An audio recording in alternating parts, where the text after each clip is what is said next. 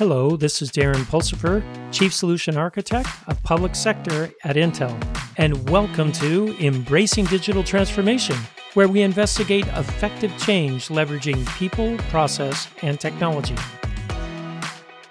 On today's episode, artificial intelligence and security.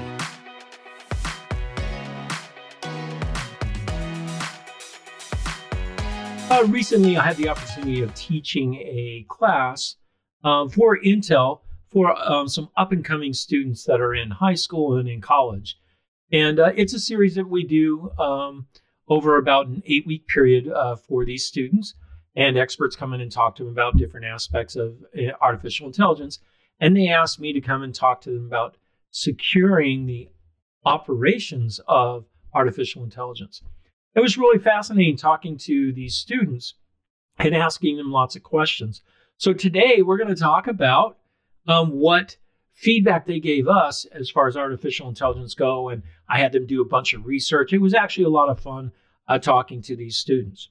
So the first question I asked them: go out and find some failures of AI, some AI algorithms or techniques that were used that failed for lots of different reasons. So they found some interesting ones. Uh, four of the top ones I thought were really fascinating were the Microsoft Tay, uh, which was a chatbot left out on Twitter. Um, that it did really well, but as people found out it was a bot, they manipulated it by um, giving it racist comments and became very racist and discriminating, um, primarily because of the data that it was being fed by uh, Twitter feeds. So another one that shows how important data is is Amazon's uh, recruiting tool. When they first had the recruiting tool come out, they actually um, fed it with all the resumes of the people that they had hired and that were successful at their jobs.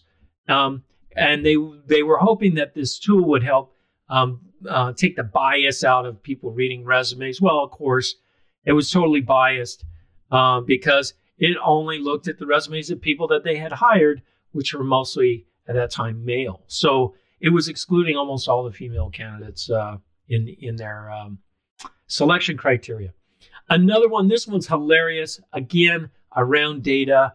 It was Inverness, Caledonian uh, Football Club, um, and they put together a ball tracking system that was going to track the ball throughout the field and the players, and and um, help um, determine better strategies for playing the game and and things like that.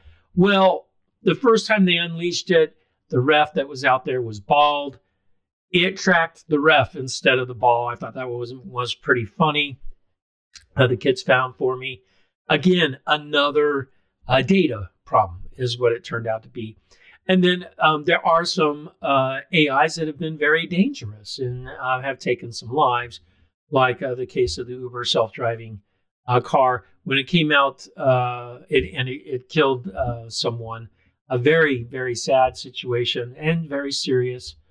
Um, well, it turns out when they did all the training on this uh, um, autonomous vehicle, um, it only was trained with um, data where pedestrians were walking in crosswalks. And so someone was walking outside of a crosswalk, did not see that it was a person, and therefore uh, the fatality that we have. So all of these AI failures that that we uh, found that the team found, all these students, all had to do with data.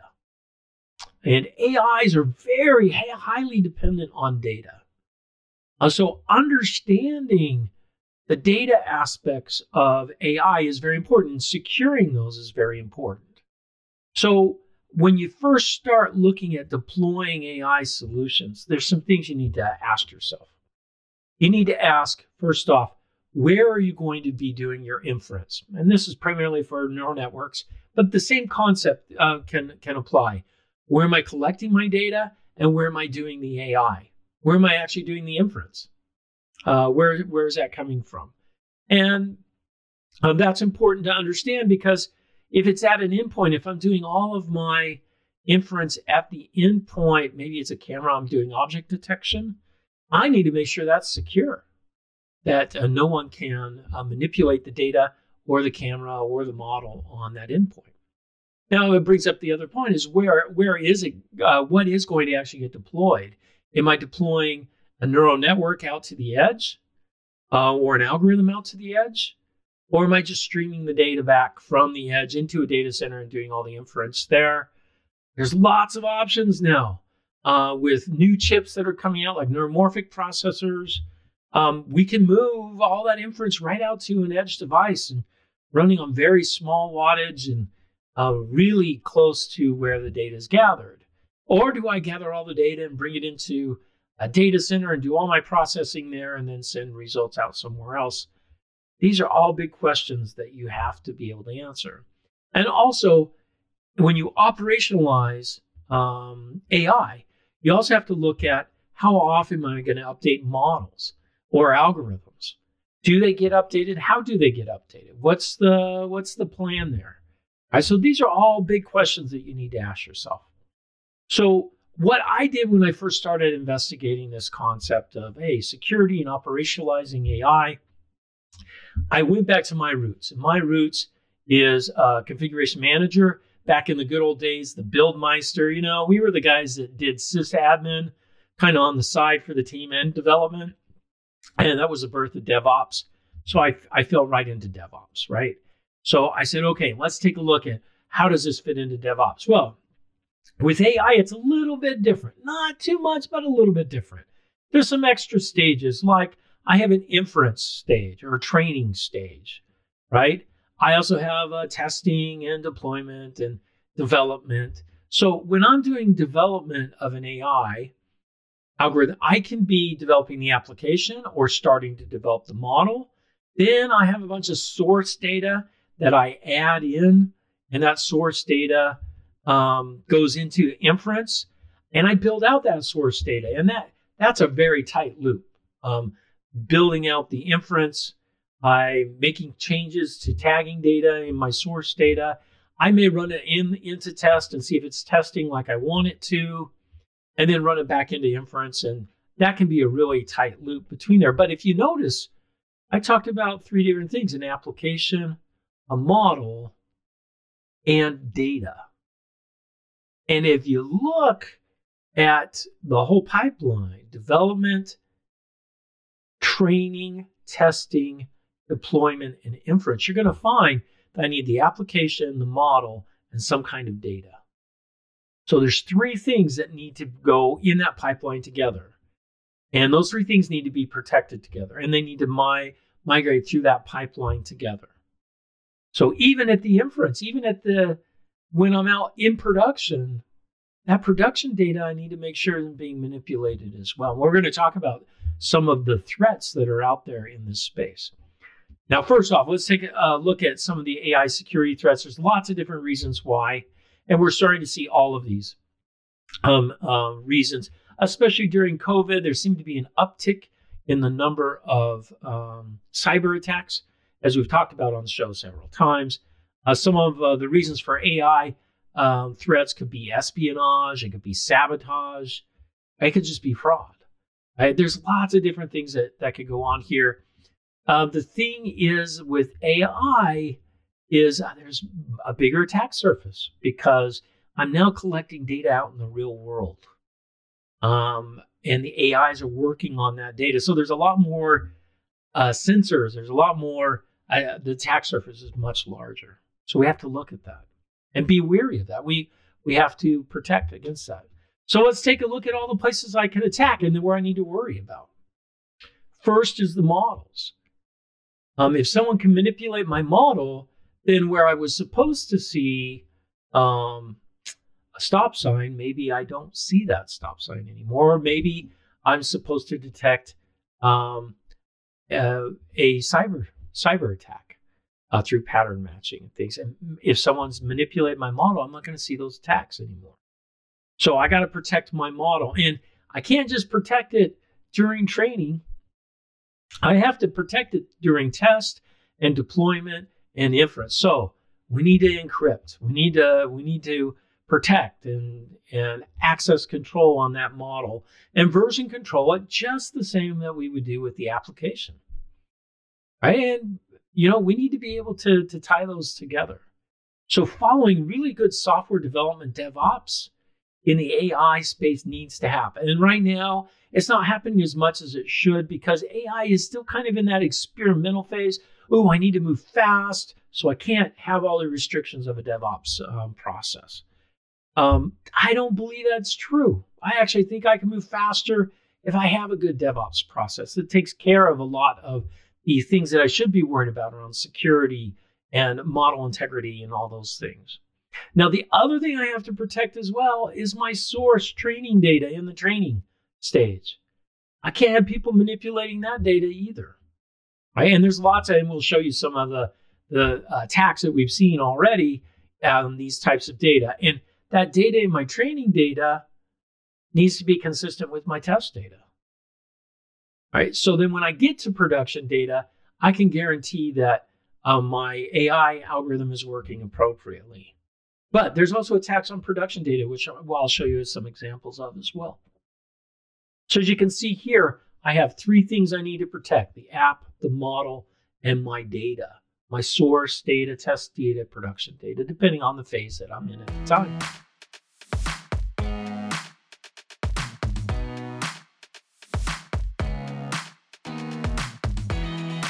Okay, let's talk about some of the attacks.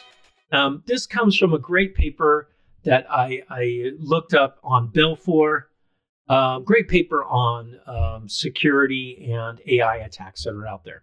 And what they did was they broke it into two axes. One is a perceivability or a visibility axis, and the other is a, a format axis. So let's talk about the format axis first.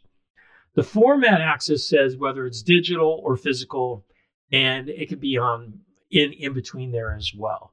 So a great example of a digital attack would be uh, changing an image after it's been captured. A physical attack would be something that I change the way something looks out in the real world.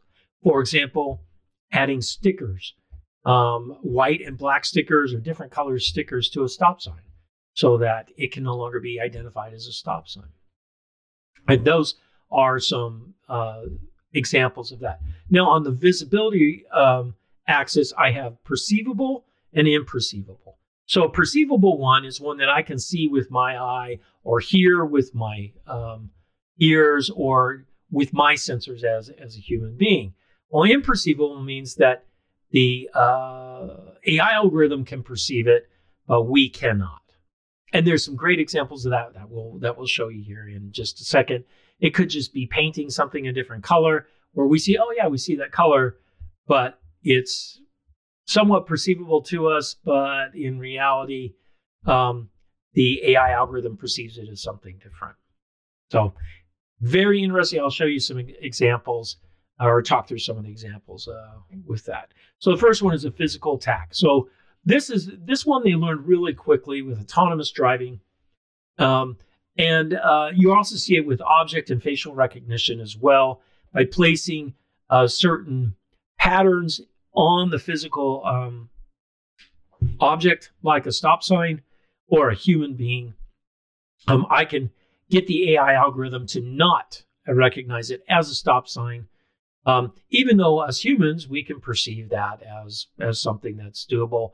Um, I remember when facial recognition first came out that they were talking about uh, people were just putting like black and white stickers on their face, um, and uh, that that was pretty it was fooling some of the AI algorithms, uh, but they're they become much more sophisticated since then.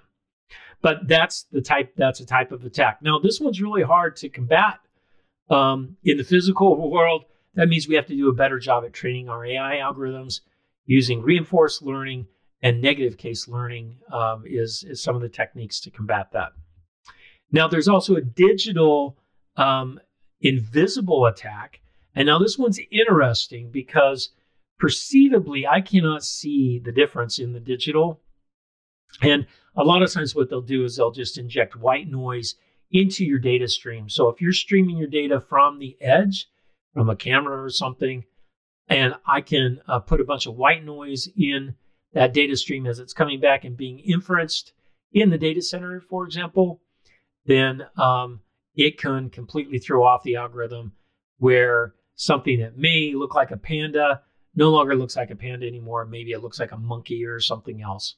Um, and these white noise patterns are very effective um, and they're hard to combat against unless I'm doing my inference at the edge um, and or I'm doing some kind of um, detection of these types of patterns that I'm seeing, but they're hard to detect. Okay, um, physical attacks. We've talked a little bit about um, some of them. There's a whole ream of different ones that are out there. Um, everything from stickers on things, painting things a different way, um, splash marks on things. There's lots of spl- uh, even smudges on cameras um, have been used as physical attacks to really change um, what object is being detected. And then on the digital attack side, we're seeing both it happen in the um, data stream itself and also in the test images too. If someone can hack in and um, do imperceivable attacks on your digital images, you're not going to be able to identify those images easily. Um, so it's it's important that you know where your source data is coming from for uh, the training and also your testing. Um, it's a lot harder in production data because there's lots of things that can go wrong there. So, um, but securing your endpoints is key to uh, protecting against these types of attacks. Okay, one thing you absolutely need to uh, work on is identifying your data sources, both in that source training data, your test data, and production data.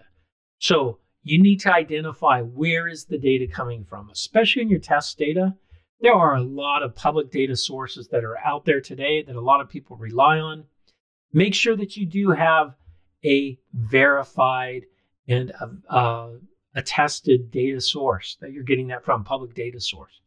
Remember, if it's open source and um, not guarded very well, there's always a chance that someone can inject bad uh, data into those, and uh, which could completely make your AI algorithm uh, not useful, right? Also, consider looking at generating data sources and and uh, things like that, um, so that you have more control. So even if you're using a public data source, uh, my suggestion would be to use a version control system like GitHub or GitLab or you, any, any of the version control systems that are out there. Check in your data, make sure it's consistent. Any updates to it should be version controlled as well. Now, uh, to me, that's the same thing with um, your test data. If your um, if your training data and your test data are identical, well, it's always going to pass. So you need some changes in your test data over your training data, but you need to make sure that your uh, test data is also under version control and access controlled and all the things that you would normally do for a DevOps pipeline. Now, the last one, and probably the hardest, is the production data and how do you protect that production data. This one's really hard um, because you're gathering this production data, the, the data that you're inferencing you're grabbing this from sensors that are sitting out in a factory or in a city, or maybe it's just log files that are coming in from your network switch so you can do cyber threat detection using AI algorithms. The key is, is to protect it and to make sure that that stream is not being manipulated before you're doing your inference. Some of the tricks on this is to do your inference as close to the data as possible. Um, and like I said before, with some of the new technologies with neuromorphic processing and even some of the instruction sets in the Intel processors, I could do a lot of this inference right there on the edge um, and not worry as much about uh, the data being manipulated over transport. Instead, I can encrypt the data, um, uh, the object data that I'm gathering from those data streams, and send those back to the data center. I can do the same also with of the data streams themselves. It's just it's a lot more data. So it may take a little, there may be some latency issues that you have to deal with. Right? Unless you use something like uh, an FPGA, which I've seen some of my customers starting to use FPGAs to do the encryption and the transport normalization of, of data streams um, into inference engines. Uh, very interesting stuff.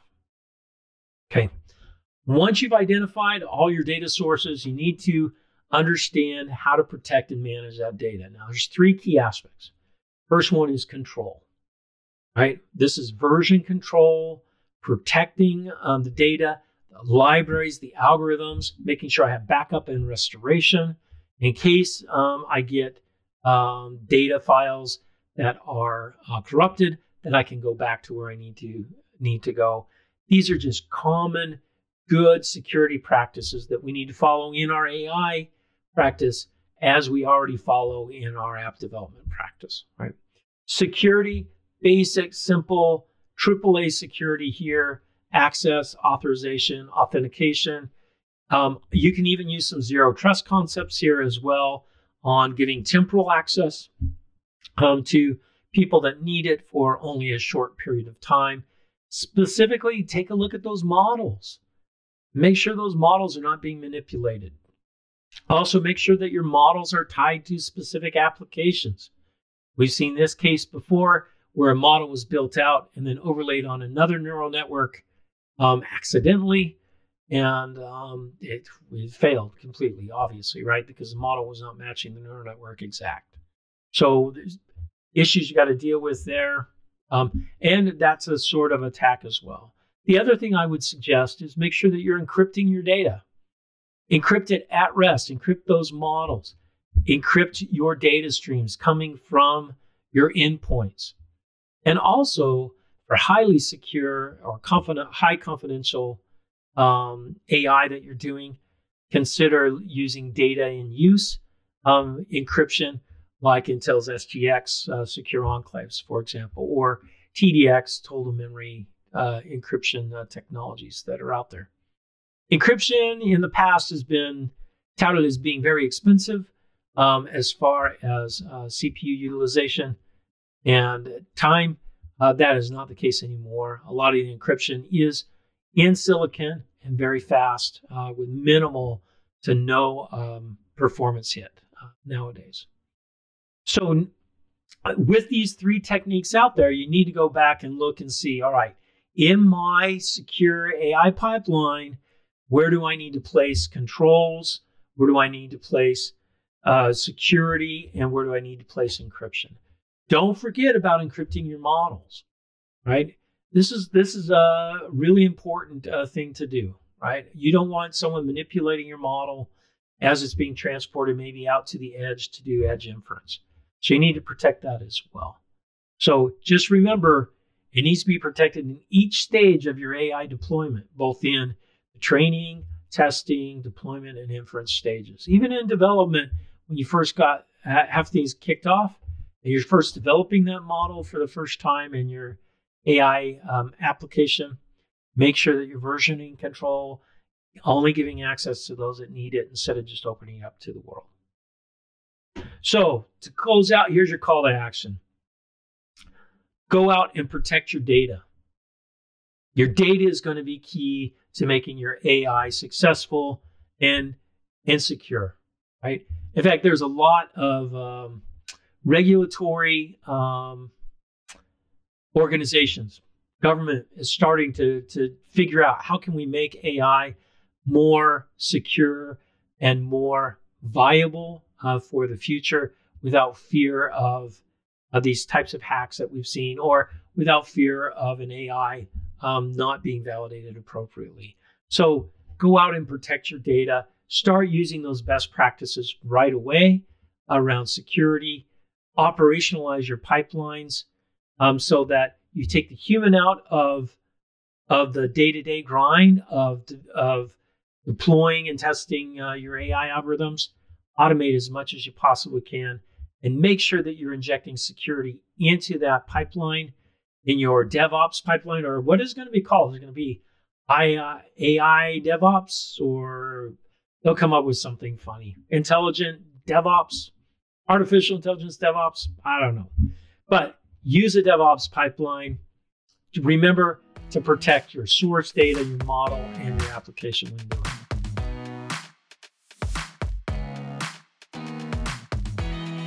Thank you for listening to Embracing Digital Transformation today. If you enjoyed our podcast, give it five stars on your favorite podcasting site or YouTube channel. You can find out more information about Embracing Digital Transformation at embracingdigital.com until next time, go out and do something wonderful.